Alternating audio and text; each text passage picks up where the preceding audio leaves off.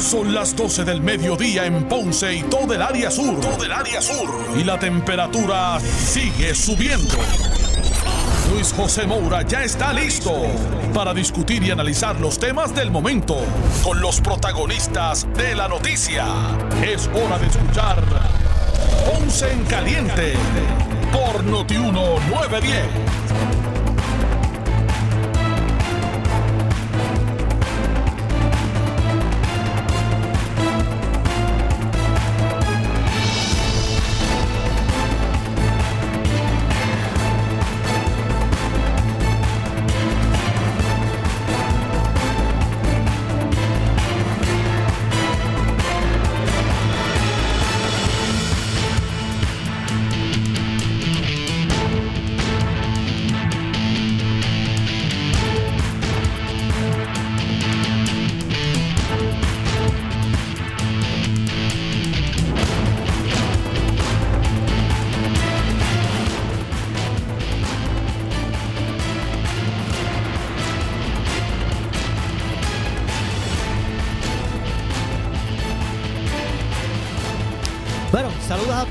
Muy buenas tardes. Bienvenidos. Esto es Ponce en Caliente. Yo soy Luis José Moura.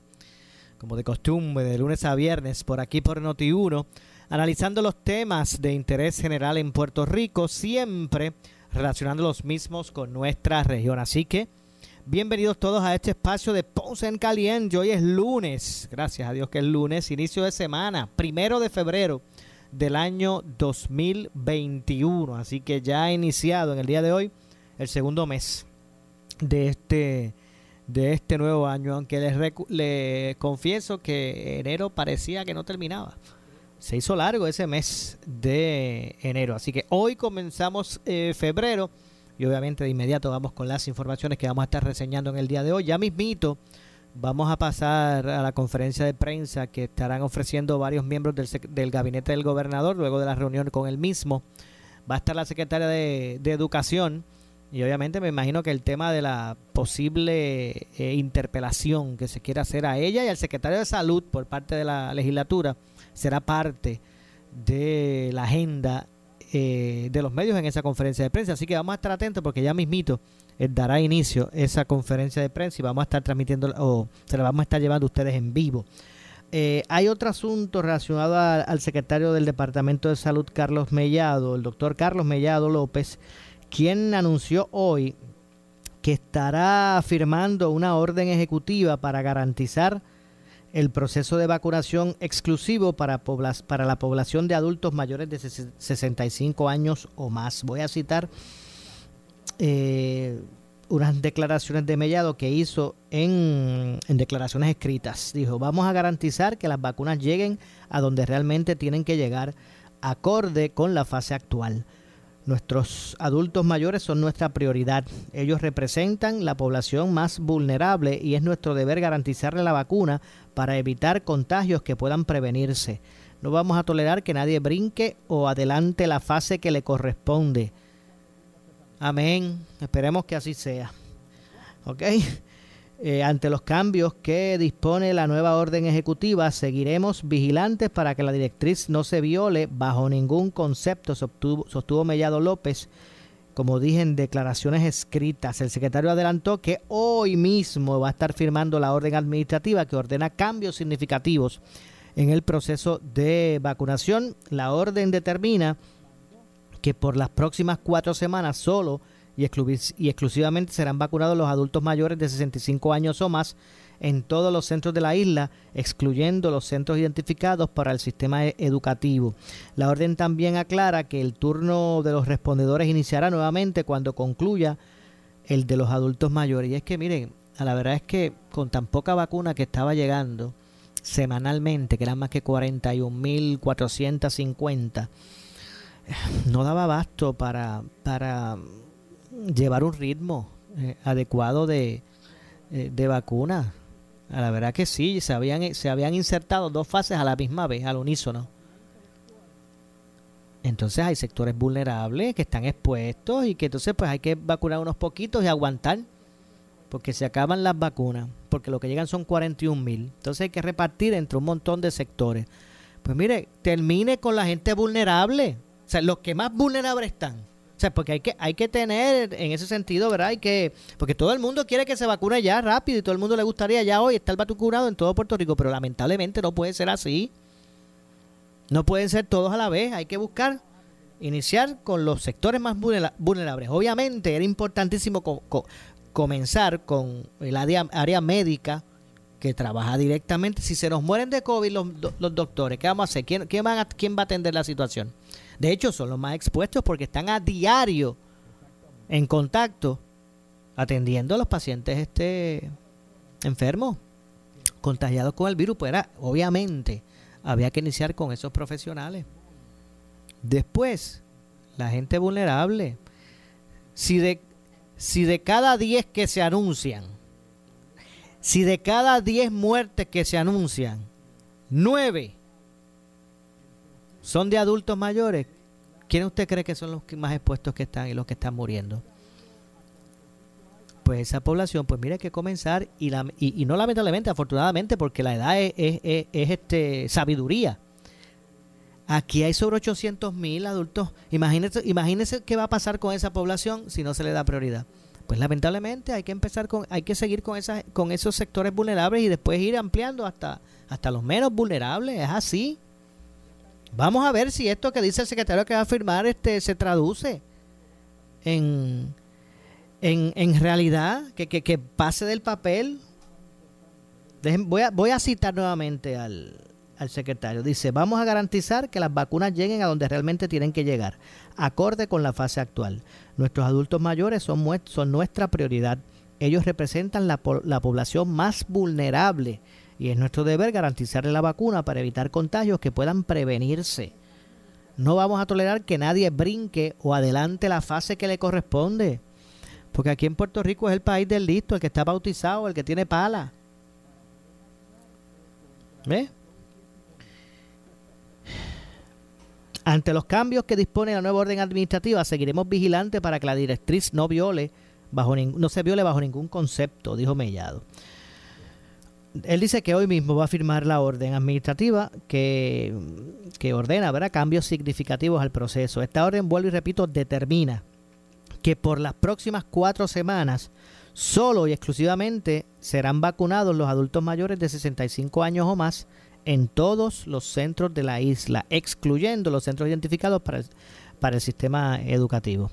En la orden pues también aclara que el turno de respondedores iniciará nuevamente cuando se concluya el de los adultos mayores. Ahí está. Más claro no debe ser. Por otro lado, informó que ya destacados, ya, ya fueron destacados, según informó, eh, ya fueron destacados eh, un grupo de inspectores de salud en los centros de vacunación para eh, validar la pulcritud y el orden de los procesos establecidos desde un inicio. El titular de salud hizo un llamado a la ciudadanía en general a que respeten y esperen su turno para vacunarse, de acuerdo a la fase actual. De igual forma, enfatizó que toda solicitud de vacunación debe ir dirigida al Departamento de Salud, quien es la agencia que lidera los esfuerzos de salud pública. Yo he ayudado, a varias personas a que saquen su cita online. Y ninguno me ha dicho que, ya los han llamado, ya le han dado cita. No, todos, no todas estas personas son hábiles con.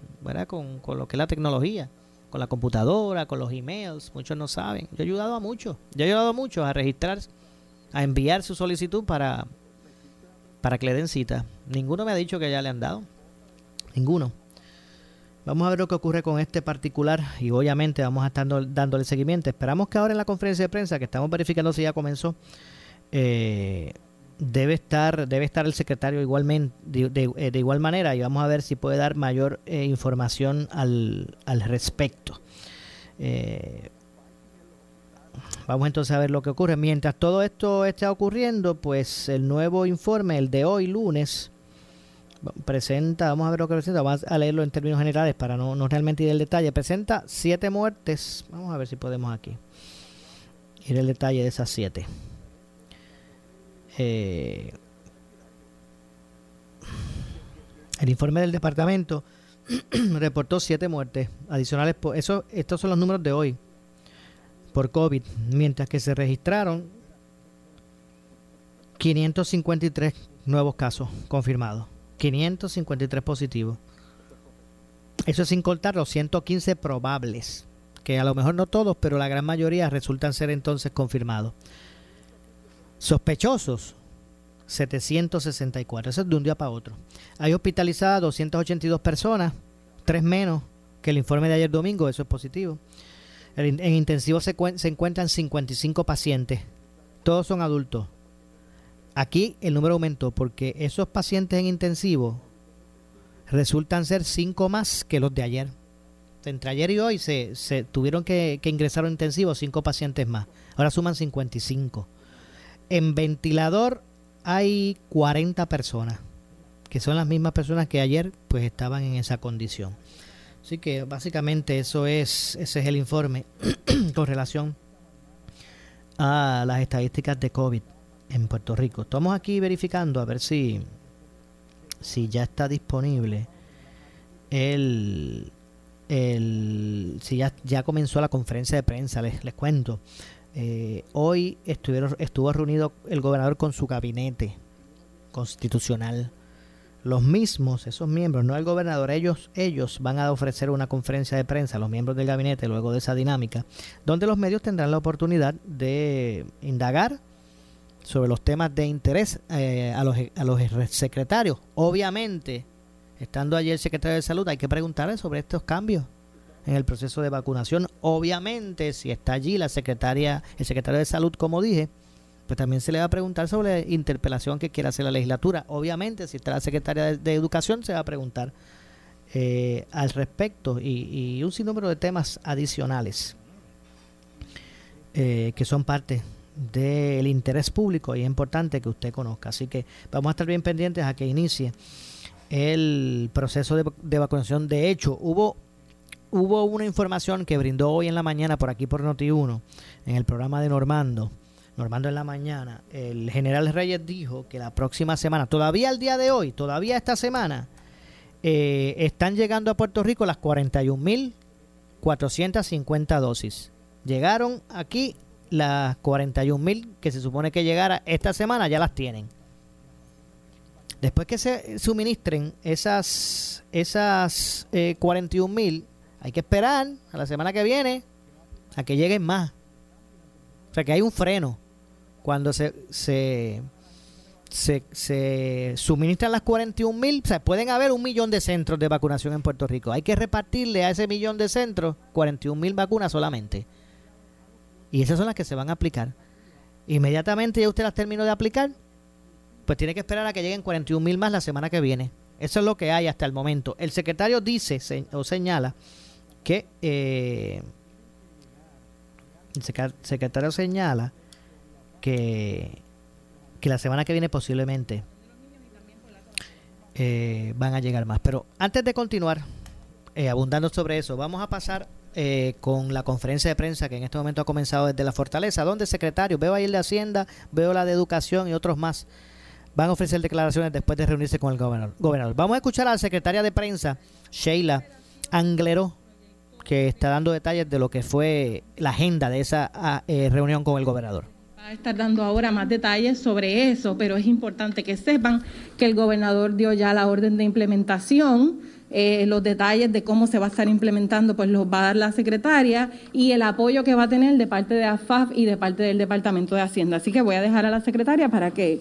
explique un poco más sobre eso. Vamos a escuchar a la secretaria del Departamento de Educación, profesora Elba Ponte.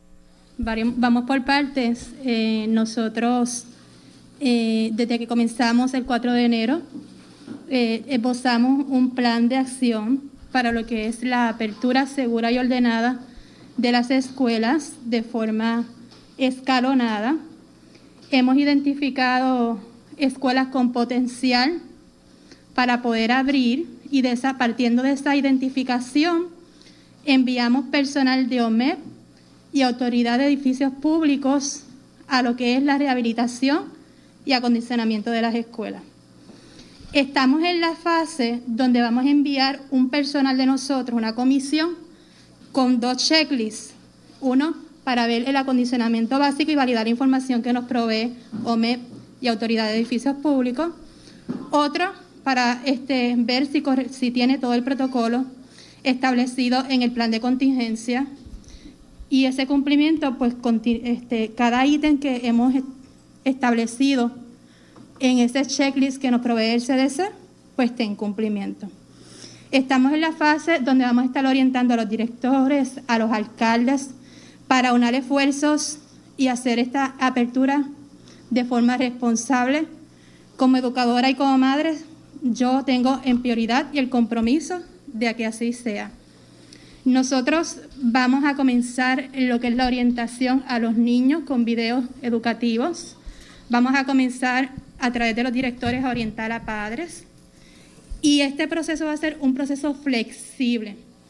Hemos logrado ya a este término vacunar junto al Departamento de Salud y la Guardia Nacional 12.384 empleados aproximadamente tenemos 55 mil empleados porque estamos incluyendo lo que son lo de las escuelas privadas.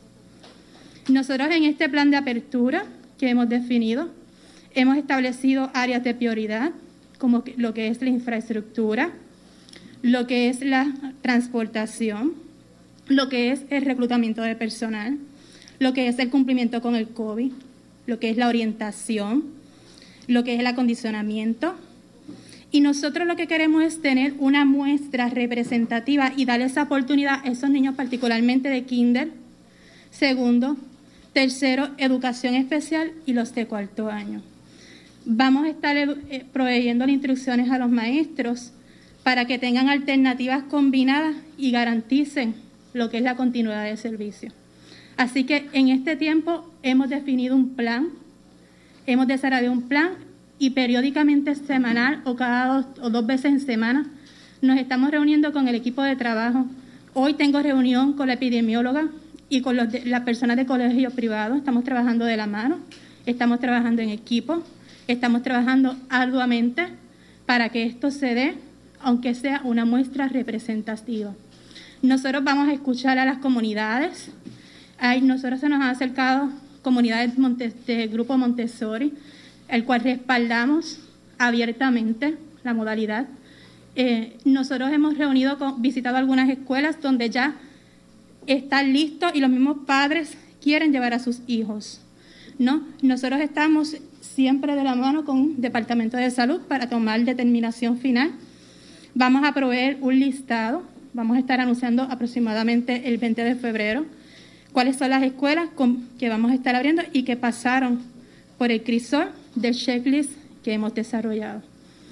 En esta servidora, eh, la consideración hacia lo que es los niños y el, el movernos con sentido de urgencia y atención a lo que es una fase de apertura y abrir esa oportunidad a que esto se dé para que en agosto tengamos quizás un inicio escolar un poco más acercado a lo que es la normalidad.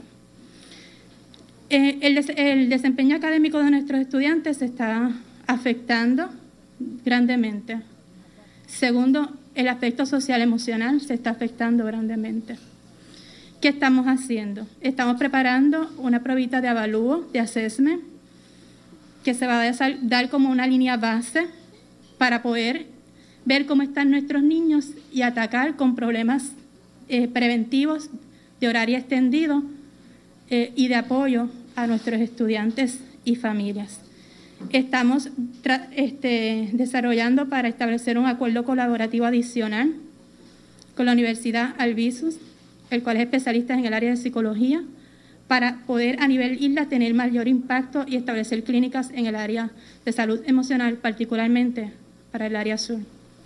Lo que hemos encontrado en nuestras, nuestras escuelas cuando llegamos eh, es caótico, es crítico, eh, no obstante, estoy muy satisfecha con la ejecución que ha hecho MEP en términos de reacondicionamiento de escuelas y vamos a validar la información de los números que nos están proveyendo. Si podemos abrir cinco escuelas y esas son las que cumplen, eso es lo que vamos a hacer. Si podemos subir la expectativa y abrir 10, 20, 30, eso es lo que vamos a hacer. Pero algo tenemos que hacer por nuestros niños. Algo tenemos que hacer por responder al llamado que nos están haciendo familiares. Tenemos familias que simplemente dicen no voy a enviar a mi niño, no me siento segura y eso es comprensible, yo soy madre y yo lo entiendo. Por eso vamos a ser flexibles en el proceso. Vamos a hacer todo de forma en consulta. Vamos a proveer alternativas de modalidad quizás asincrónica porque sabemos que hay situaciones a nivel de isla, particularmente en el área sur.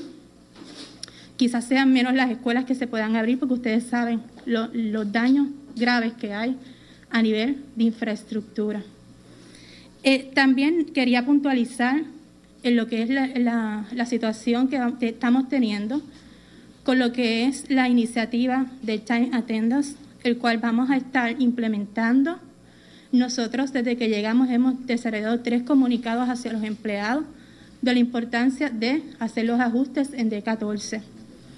Hemos, nos hemos reunido con los grupos sindicales, representantes exclusivos, para indicarles que esto se va a implementar. Por eso habíamos pedido dos prórrogas en este proceso porque yo quería validar cierta información.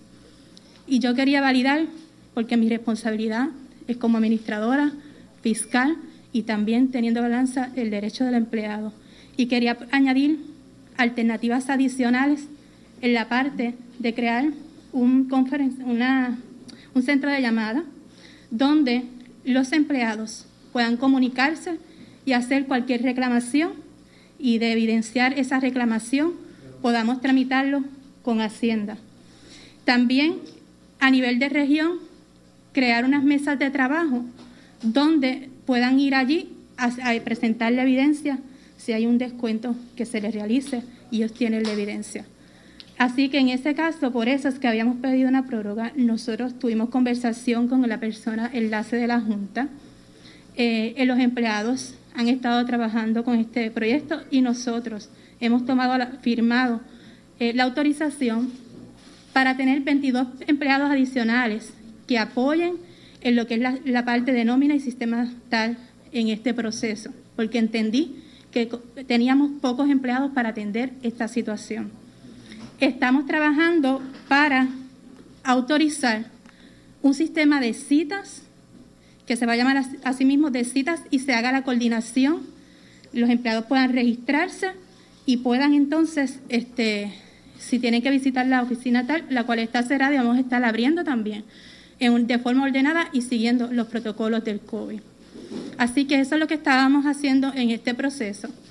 Eh, y vamos entonces en el próximo comunicado darle información a los empleados de cuál es la fecha para ejecutar este, esta iniciativa. Si tienen preguntas en relación, nos acompaña personal de Hacienda. Ok. Ok. Adelante. Bueno, muy buenas tardes a todos. Gracias por estar aquí. Espero que todos se encuentren bien, al igual que su familia, dentro de lo que conlleva. Eh, como bien señaló la secretaria de prensa, tanto el Departamento de Hacienda como la Autoridad de Asesoría Financiera y Agencia Fiscal va a estar apoyando al Departamento de Educación esta iniciativa. Y así ha sido desde el 4 de noviembre que comenzamos esta iniciativa. Una iniciativa sumamente importante. Como ustedes bien saben, el objetivo de esta iniciativa lo que busca es, ¿verdad? Es un objetivo dual. Por un lado, busca asegurar que en la agencia más grande del gobierno de Puerto Rico se comience con una iniciativa de tiempo y asistencia que lo que requiere es que, el empleado registre su asistencia. Muchos de ustedes lo hacen en el sector privado, no así en el sector gubernamental, así que estamos comenzando con lo que es la agencia más grande del gobierno central y obviamente, como ustedes bien señalan y reconocen, esto es un, un requerimiento de la Junta de Supervisión Fiscal según fuese incluido en el plan fiscal certificado. Así que un requerimiento bueno, vamos a regresar más adelante con más de esta conferencia de prensa en vivo. Luego de la pausa, regresamos con más. Esto es Ponce en Caliente. Pausamos y regresamos. En breve le echamos más leña al fuego en Ponce en Caliente por Notiuno. A las 5 de la tarde comienzan los análisis más duros. El de las fuentes más confiables y la opinión que defiende al pueblo. Y yo lo que estoy viendo aquí es una cantidad de legislación hecha por gente que no sabe, por gente que no conoce. Todo lo que están proponiendo no es organizativo, no es responsable, no es correcto, no es reingeniería. Porque primero lo que quieren es causar el caos para luego venir y decir lo vamos a arreglar. Es típico, típico, típico, típico de los políticos pacotillos. Esto es Análisis 630 con Enrique Quique Cruz. Lunes a viernes a las 5 de la tarde por Noti1. Análisis 630. Donde los que saben no tienen miedo a venir. En Quest Diagnostics Puerto Rico, nuestra visión es promover una mejor salud con información diagnóstica confiable. Le damos la más cordial bienvenida en nuestra nueva facilidad en Ponce, Avenida Fagot, y lo invitamos a visitar cualquiera de nuestros 14 laboratorios clínicos convenientemente ubicados para su servicio. Para más información, llame al 787-300-2990 o visite nuestra página web questdiagnosticspr.com.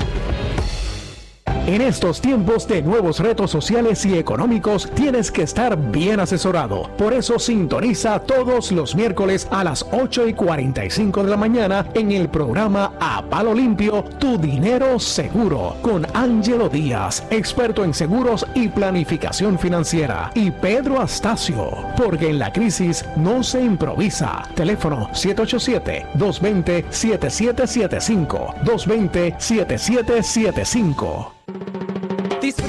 La vida con tu Toyota nuevo, pero que sea de Furiel, porque Furiel te trata bien. Garantía y servicio de primera tiene él. El mejor trato y negocio, sin duda tiene Furiel. Furiel Toyota, Bayamón 625-5700, Río Piedra 625-3000, Ponce Bypass 284-2020. Si se trata de un Toyota, primero venga Furiel. En esta emergencia, en Laboratorio Clínico Profesional Emanuel Guayabal y Río Cañas en Juana Díaz, seguimos brindando nuestros servicios de calidad. Hemos reforzado nuestras medidas de protección en cada una de nuestras instalaciones. Estamos recibiendo órdenes médicas por fax o correo electrónico. Para conocer nuestro horario especial y mayor información, llámanos al 260-5504 o al 580-0080. También a través de nuestra página en Facebook, Laboratorio Clínico Profesional Emanuel. Por ti y por los tuyos, daremos la batalla unidos y venceremos. Somos Noti 1630. Noti 1630. Primeros con la noticia. Noti 1630 presenta un resumen de las noticias que están impactando Puerto Rico ahora. Buenas tardes, señores. Soy Luis Dalmau Domínguez. Si usted escucha Noti 1630, primeros con la noticia. Última hora 1230. El secretario del Departamento de Salud, Carlos Mellado, anuncia hoy que la agencia limitará la vacunación contra el coronavirus a personas mayores de 65 años y los maestros. El funcionario informó que firmará una orden administrativa para garantizar el proceso de vacunación a los adultos mayores. El general José Reyes dijo hoy por Noti 1630 que aumentaría la cantidad de vacunas recibe la isla a 50.000 semanales de las 41.500 que ha venido recibiendo desde que comenzó el proceso de inoculación de la población. Noti 1 última hora 12.31. Mientras el ex director de la Administración de Asuntos Federales, Carlos Mercader, critica en el programa Pelota Dura que la Cámara de Representantes impulse un proceso de interpelación contra los secretarios de Salud y Educación sin que todavía los funcionarios no hayan sido confirmados por el Senado. Estos dos secretarios particularmente, que tienen en sus manos las responsabilidades posiblemente las más grandes de, de, Puerto Rico en, en, lo que refiere a los temas que manejan, el tema de salud y el tema de educación. Pues lo primero que yo como legislatura hubiese hecho es, mira, ya tenemos el calendario y, y el, y el doctor Carlos Mellado está, su vista de confirmación está al día y la profesora Elba Ponte está al día. Eso para mí es prioritario a una interpelación como esta. Uno. Dos, evidentemente los dos secretarios no han tenido un día de descanso desde que entraron.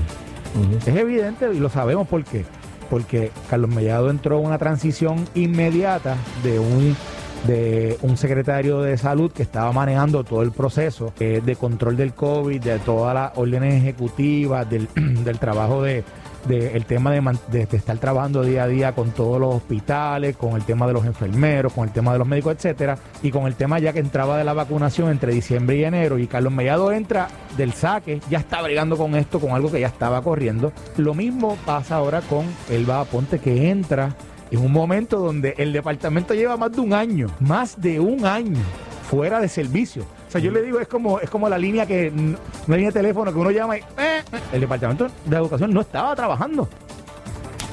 Noti 1, última hora, 12.33. Y finalmente el portavoz alterno de la minoría del Partido Nuevo Progresista en el Senado, Carmelo Ríos, opina en el programa Sin Miedo que deberían implementarse filtros para la distribución de ayudas económicas federales, ya que no todo el mundo necesita los chavitos. El argumento es si lo necesita todo el mundo. Ciertamente no. Eh, hay gente que, le ha ido hasta mejor este, por su negocio, por su... Y yo creo que debe de haber algún... Eh, algún filtro. O sea, si tú tienes un millonario que de momento le llegan 1.400 pesos, pues no debe ser. Si tienes una persona que se gana 150 mil dólares, pues no puede ser. Pero si tú tienes a alguien de 60 mil para abajo, porque depende mucho de donde tú vives. Si tú estás en Nueva York y te ganas 60 mil dólares, damas y caballeros, usted está en nivel de pobreza. Porque la vida allí es cara. Tú dices en eh, Manhattan. En Manhattan, correcto. Eh, si usted está en Washington, D.C., eh, está en la fila de Fast Pua hace tiempo, porque no le da para vivir y, así por el estilo. Sin entrar en muchas complicaciones, ¿debe de ser los 1400 para todo el mundo? Mi opinión, no. Noti 1, última hora, 12.34. En breve le echamos más leña al fuego en Ponce en Caliente por Noti 1 910. Recibe mejores horas de sueño con un nuevo matres. Consíguelo con la oferta extendida del triple descuento solo en la fábrica de matres Global. Compra tu nuevo matres con un 50% más un 25% y un 11.5% de descuento adicional en toda la colección Body Comfort ortopédica y el protector de matres gratis. Todos con 15 años de garantía. Además, matres ortopédicos desde 99 dólares. Visítalos, disfruta de los productos, garantías y servicios directos de Global Matres. Oferta válida en todas sus tiendas. Programas de financiamiento disponibles con y sin verificación de crédito. Restricciones aplican. Más detalles en las tiendas. Globalmatres.com 787-837-9000. 787-837-9000. En esta emergencia, en Laboratorio Clínico Profesional Emanuel Guayabal y Río Cañas en Juana Díaz, seguimos brindando nuestros servicios de calidad. Hemos reforzado nuestras medidas de protección en cada una de nuestras instalaciones. Estamos recibiendo órdenes médicas por fax o correo electrónico. Para conocer nuestro horario especial y mayor información, llámanos al 260-5504 o al 580-0880. También a través de nuestra página en Facebook, Laboratorio Clínico Profesional Emanuel. Por ti y por los tuyos, daremos la batalla unidos y venceremos. El área sur está que quema. Continuamos con Luis José Moura y Ponce en Caliente por el 910 de tu radio.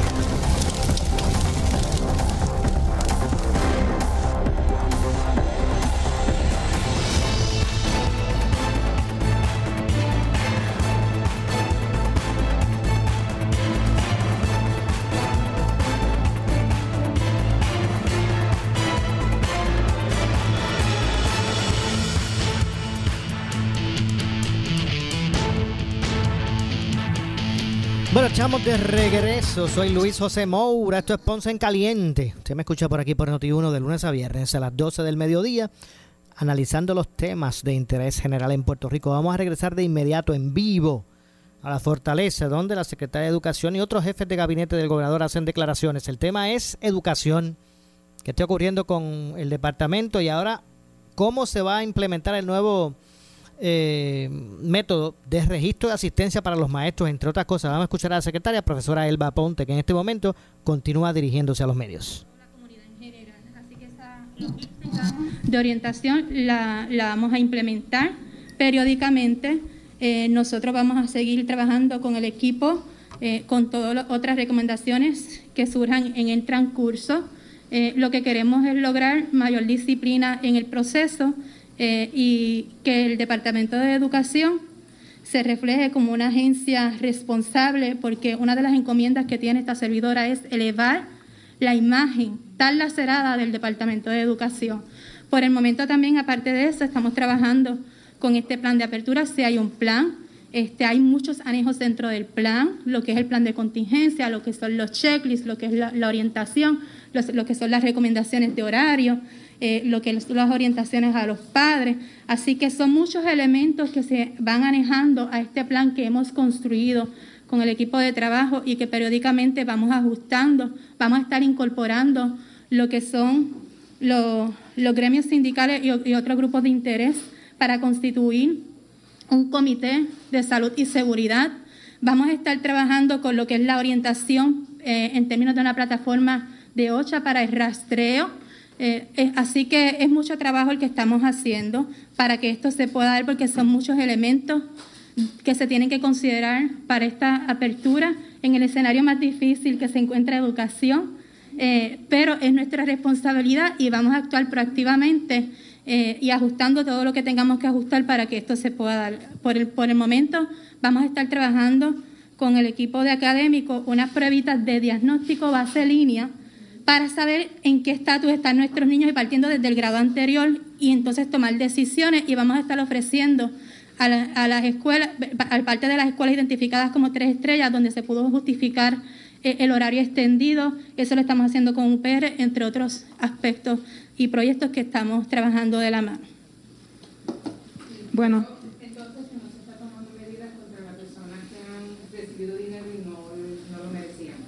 Por el momento estamos trabajando con implementar esta iniciativa. Hay una política pública eh, de proceso disciplinario donde se van a establecer lo que es la exhortación este, verbal, la exhortación escrita y las decisiones a nivel de, este, de administrativa eh, si no hay un cumplimiento luego de levantar. Ese es el proceso.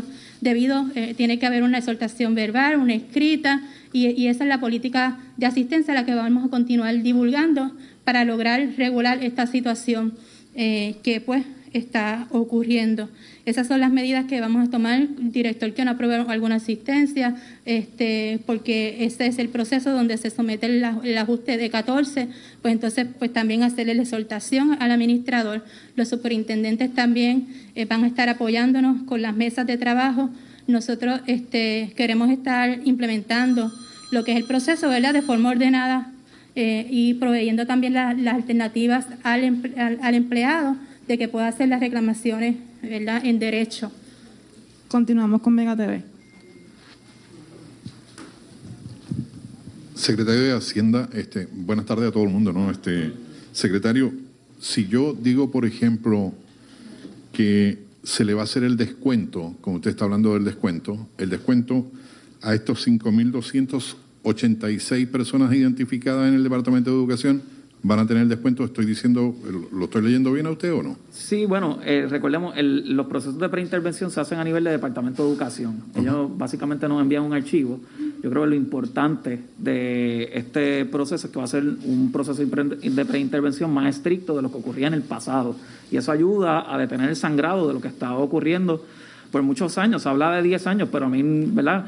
Nada me hace pensar que esto no ocurría antes de, de los mismos 10 años que se, que se han Pero en principio, en principio, secretario, entonces, si ella, el, Departamento de Educación le envía los, los cinco mil y pico a usted, entonces usted va a hacer los descuentos a esas personas, ¿no? Haremos... Y, los que entiendan que tiene que reclamar, reclaman. Claro, exactamente. Le apercibimos unos derechos a cualquier persona que no se le haya eh, dado el pago por los servicios que haya rendido, que es, ¿verdad?, uno, uno de los asuntos que más le ocupa a la secretaria establecer unos mecanismos de reclamación y de apelación a esas determinaciones para poder hacer el pago a aquellos eh, que hayan sido identificados como personas que no hayan generado, que no hayan dado los servicios y hayan recibido el pago. Que es igual de importante honrarle los derechos a estas personas como fiscalizar también. Así que este sí, el archivo va a venir con una información que nos va a permitir a nosotros restringirle cualquier pago que se sospeche como indebido dentro de unos procesos y unos protocolos sin una determinación final porque hay un proceso de apelación que le, ¿verdad? que le que, le, que se le debe dar a, la, a las personas involucradas. ¿Y eso empezaría en marzo? Eso empezaría ya, ya el Departamento de Educación ha estado trabajando y nosotros esperamos en las próximas semanas recibir un, el recibir los archivos ya con estos procesos más estrictos, que entiendo es la parte más importante de lo que está manifestando la Secretaría de Educación. En el pasado no se hacían estos procesos más estrictos. Resultó en, en pagar a personas que no estaban devengando eh, ingresos por eso. Ahora la, secretaria está tomando unos pasos afirmativos para parar el sangrado.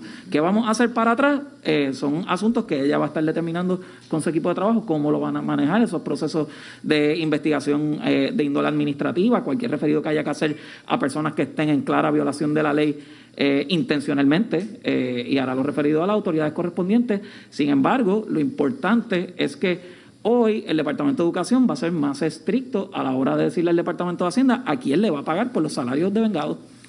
Y a usted, secretaria, una cosa bien cortita, y disculpen que la saque un poco del tema este, por eso precisamente lo seguí con él por eso, pero este hablando con la gente de la Asociación de Maestros, dicen de que pues ellos cuestionan el nombramiento del subsecretario porque es altamente politizado, precisamente con una persona que sea comisionado electoral de una organización política venga a ser eh, subsecretario de Educación. Eh, ¿Usted ha planteado este asunto este con, su jefe, en este caso, con el gobernador y con, en, esta, en esta discusión? Eh, con el gobernador no he hablado sobre ese asunto porque pues yo soy la que tengo la autoridad para hacer el nombramiento. Yo evalué varios resúmenes que recibí. No estoy discriminando a nadie por, por asuntos políticos. Lo que sí soy muy clara es en establecer que en nuestra agencia se tiene que tratar a todos por igual, que nuestro estilo de trabajo va a ser uno de, apoyo a cada, a, cada uno independientemente y fuera de líneas partidistas, porque no es permitido en el Departamento de Educación. Y eh, este, en este caso el profesor pues tiene 21 años de experiencia, había trabajado en nivel central, es profesor y por eso pues le dimos la oportunidad. No es decir, que usted asume la responsabilidad del, nombramiento del ¿no? Yo asumo la responsabilidad y nosotros como todo el equipo de trabajo, nosotros vamos a estar evaluando periódicamente ejecución. Y el que no responda a una ejecución al 100% y el que no responda a la política de trabajo de nosotros va a recibir la carta de, retirarle lo que es la confianza. Así que en esa manera vamos a estar, estamos evaluando, ya hemos identificado algunos que, que no veo que ejecutan de la manera que nosotros queremos que trabajen y vamos a estar emitiendo la comunicación. Nosotros lo que hicimos fue ir ocupando las plazas vacantes. Eh, yo no hice cambios drásticos porque para mí era prioridad lo que es la continuidad del servicio, máxime que estamos en un tiempo crítico.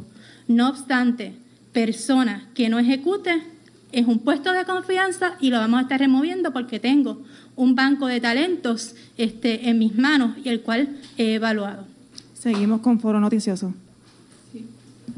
Bueno, ya quería preguntar al secretario de Salud.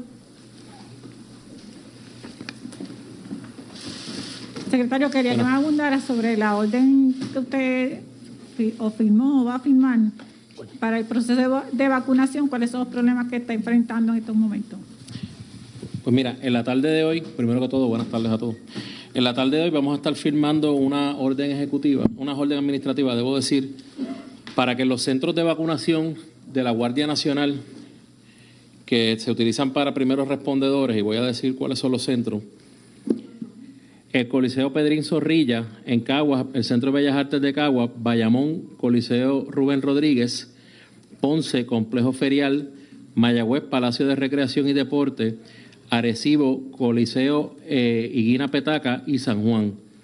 Eh, en esos centros se estaba vacunando primeros respondedores. Ahora se van a vacunar pacientes mayores de 65 años. La orden ejecutiva administrativa precisamente lo que establece es que no se puede vacunar absolutamente a nadie que no pertenezca a este renglón específico. ¿Ok? Y en ese aspecto nosotros vamos a tener inspectores del Departamento de Salud verificando que este proceso se dé de esa forma. Eh, número dos, otra de las cosas que quería añadirle es que dentro de... viene un aumento de, de la parte de Moderna de 3.800 a buscarle el nombre específico, discúlpenme. 3.800 vacunas de Moderna. Pfizer no va a aumentar la cantidad, es Moderna en este caso específico. Y, ese, y esa cantidad de vacunas van a ir para el programa federal de Retail Pharmacy Program, que eso pertenece ese contrato, lo tiene Walgreens, CVS, Costco y Walmart. Esas son las farmacias que van a estar vacunando con esta cantidad de vacunas de 3.800, este aumento de 3.800 vacunas semanales. A el renglón de, exactamente, esa farmacia para el renglón de pacientes 65, de mayores de 65 años. Debo aclarar que en los coliseos vamos a estar con turnos PR buscando, ¿verdad? Siguiendo la lista de los turnos que ya eh, muchos pacientes han establecido. eh, y vamos a irlos llamando para irlos ubicando dentro de estos lugares que les dije, obviamente de acuerdo y cerca de la localidad. Este, en este esfuerzo nosotros vamos a estar solamente de la, eh, con este aumento, va, eh, estamos hablando de que nosotros vamos a tener 36 mil vacunas específicas para los pacientes mayores de 65 años. Y quiero aclarar algo, ¿verdad? este aumento va a venir ahora, pero al día de hoy esta semana nosotros tenemos 41.450 vacunas. Para el esfuerzo de adultos mayores, para que ustedes tengan una idea, al viernes se ha vacunado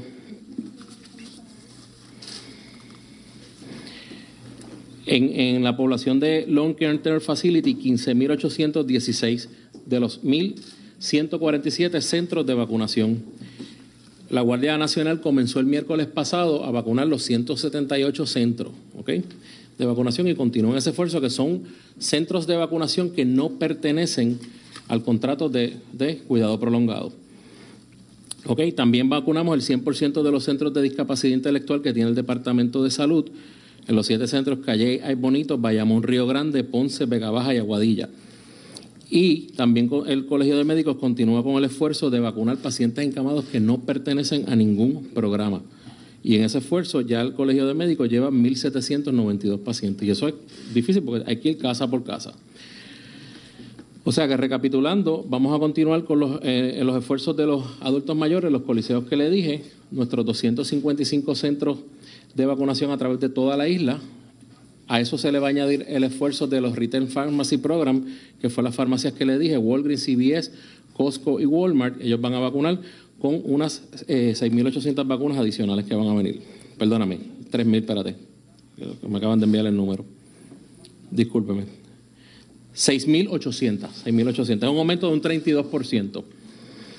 Eh, semanalmente, correcto, sí. Pero eso va a venir a través de ese un contrato nacional, ¿ok? Eh,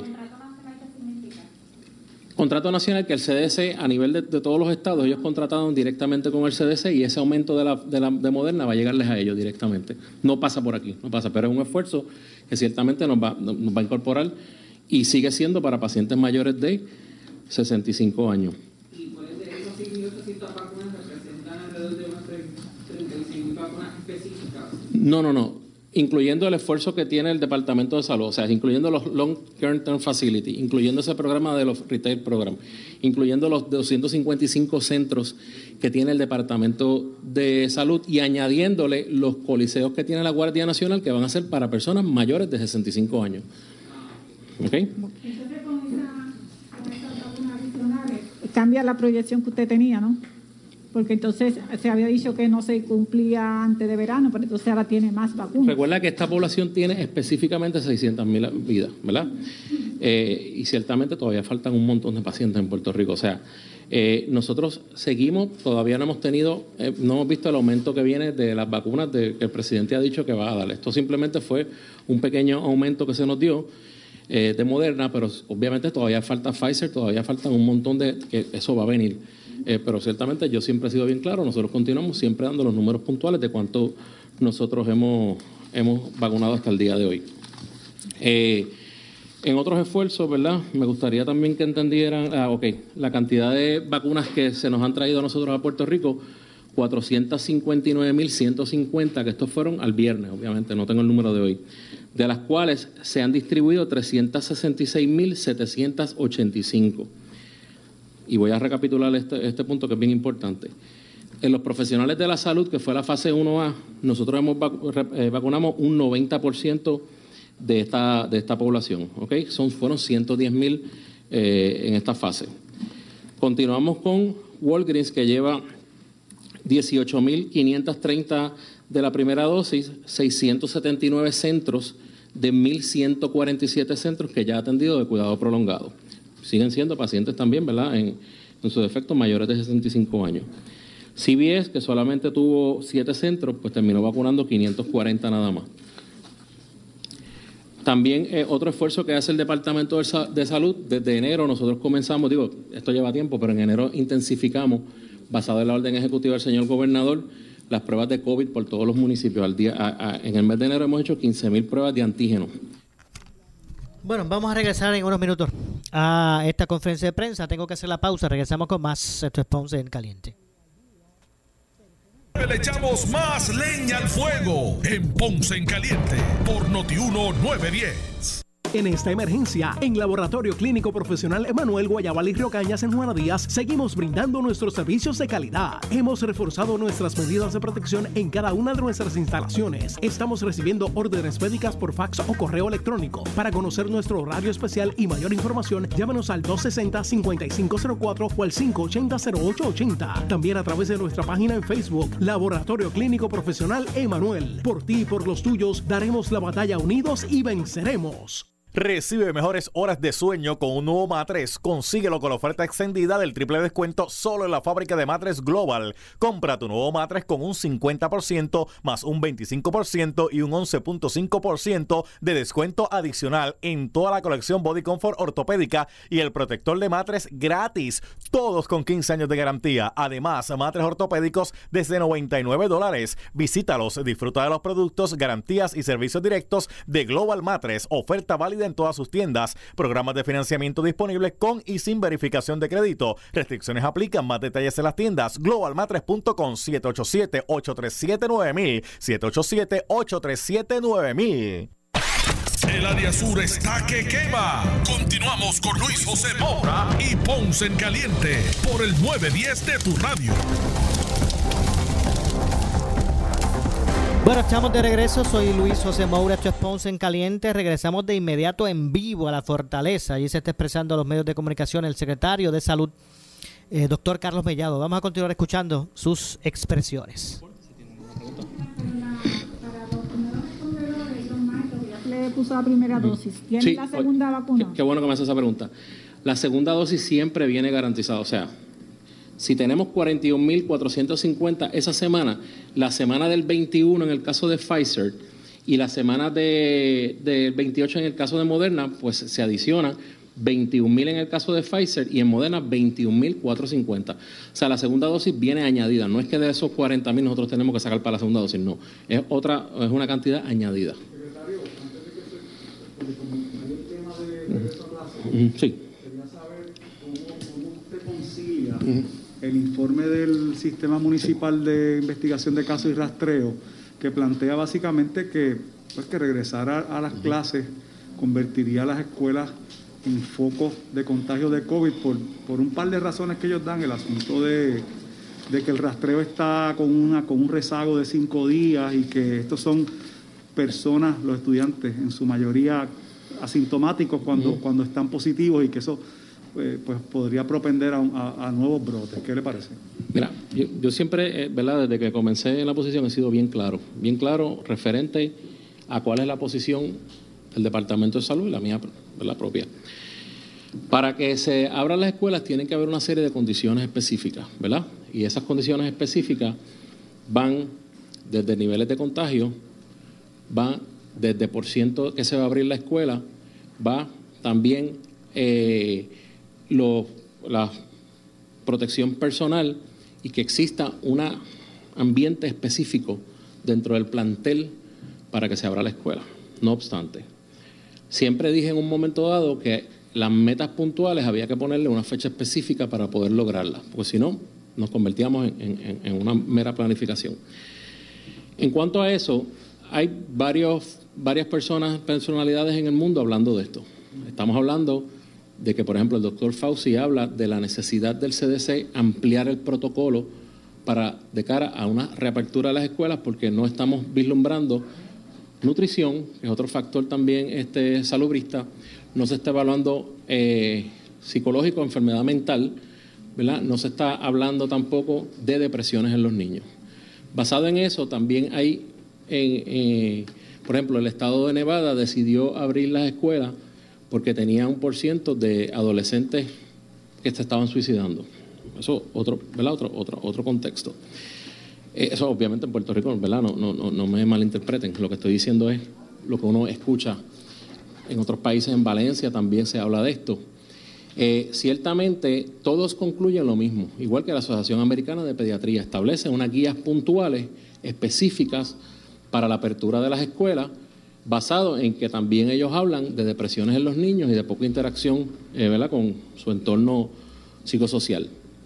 Eh, y yo quiero ser bien responsable en esto, quiero ser bien responsable y bien puntual. Sí es cierto que en, todas las escuelas, de hecho, que una de las cosas que te dice el estudio es que nosotros estamos conectados, las escuelas públicas, las privadas todavía faltan y estamos en ese esfuerzo. Bueno, lamentablemente se nos ha acabado el tiempo, nos despedimos. Yo regreso mañana a las 12 del mediodía. Más adelante estaremos obviamente a través de la programación de Noti1 reseñando el restante de esta conferencia de prensa. No se retiren que tras la pausa ante la justicia soy Luis José Moura. Tengan todos buenas tardes. Escuchas WPRP 910, Noti 1 Ponce. Noti 1 no se solidariza necesariamente con las expresiones vertidas en el...